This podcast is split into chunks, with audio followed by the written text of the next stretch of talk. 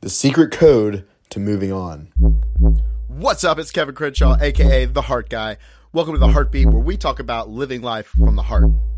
Listen, I get it. The situation is complicated where you're like, yo, I love this person, but I know they're not right for me, but I keep holding on. Or maybe the relationship ended and it's been forever and you're still not letting go. And you're like, okay, why am I not letting go?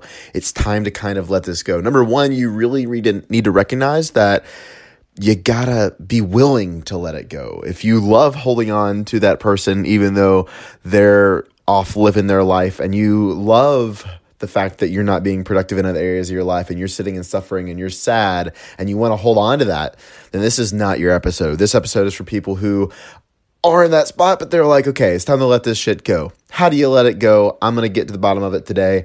Um, and thank you, as always, for listening and subscribing. So, how do you do this? Look, I've been at that spot many times.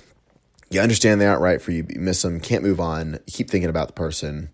Here's what you can do. Number one is you need to get extremely clear on what you want in a relationship and who that person is, their qualities, their priorities in order, their goals, their values, their morals, like literally writing this stuff down. And if you don't have it written down, that's like looking at a really complicated math equation and trying to solve it in your head.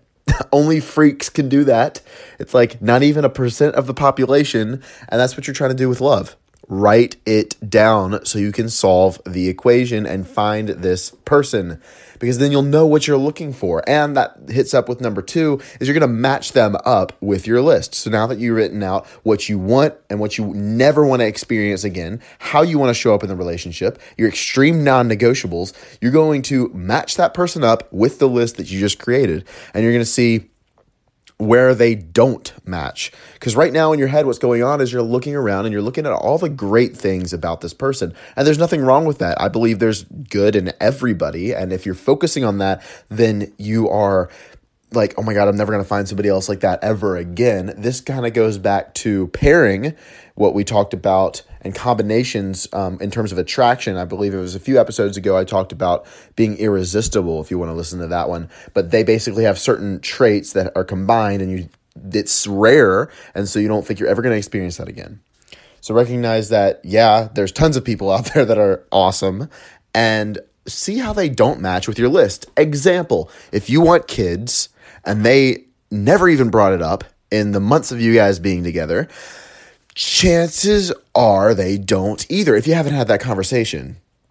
So you're not going to persuade somebody into having kids. That's uh, you, this never should be the goal. You they you both together equally independently want should want something and then come together and find somebody who wants the same thing. You don't want to sell somebody on an idea. That's never a good matchup. Anyway, what I'm saying is you're looking at the list, you're saying, "Wow, they really aren't what I want, and some of my non negotiables are being broken, and I was kind of settling. Look, you deserve more than that. So, the number three, you need to make the small things bigger. The reason that there were small things is there were little things that you let fly under the radar because you loved them so much or you were really that desperate. And yeah, I said it, come at me, bro, because the only reason that we settle is be, is if we're desperate or we, we're lonely. You should never fall in love when you're lonely, by the way. Never seek it out. Fix the loneliness before you jump into anything. And that re- leads me to number four. You want to fill up your time and do not rush into another relationship hoping to fill that void. You want to heal through it. That means feel through it. That means sort it out in your head. That means stand up on your own two feet again. You jumping into another relationship, hoping somebody will save you or that it'll distract you or that you're going to get more love from them. It's going to in the beginning, and that's why it's so uh, appealing to the to to us. When the butterflies settle, you're gonna drag your damaged heart into that relationship and into that other person's shit, and you're gonna have them suffer because you didn't heal yourself. And then your same shit is going to come right back up in that other relationship. Just you can't run from your problems. You have to face them and deal with them before it'll be fixed. So if you are in a relationship right now and you're in this situation, there's still hope. You can still save ship. You don't have to leave that other person, but work through your shit. And listen, the reason you want them back so bad is because you see the good in them. And again, there's nothing wrong with that. Everybody has good. But the end of the relationship doesn't have to be the failure of the relationship. What did you learn about yourself during, during this time with them? What did you learn about what you wanted to experience and what you never want to experience in a relationship? Because when you can learn the empowering lesson, that's when life will stop throwing the same freaking problems at you. Life, if that's happening and it's a routine, you're you're trying to be taught some lesson. Seek it out like a fucking savage, and you'll break that cycle because you'll learn the lesson and you'll make a stand for yourself and you'll raise your freaking standards. You can finally move on. Forgiveness is the last piece here. You got to forgive yourself for what you did or didn't do. You got to forgive the other person for what they did or didn't do. And it's not to say that it's okay, but it's to set yourself free. So you're not consumed by the thoughts of this person and it's affecting your life and your productivity and you're not enjoying the freedom. It's like a weight bearing down.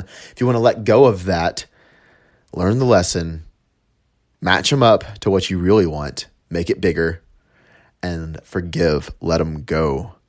If you guys have a specific situation you want me to help out with, or if you haven't reached out to me on Instagram, that's at Kev Crenshaw, DM me. We can look into your specific situation, whether it's letting go of somebody or not.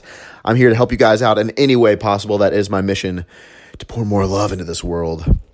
Thank you guys for listening. And if this episode was helpful, please shout it out. Tag me on Instagram on your story, and I will shout you out and, and as well. And I love the support that you guys are giving me. Thank you again so much for listening to the podcast.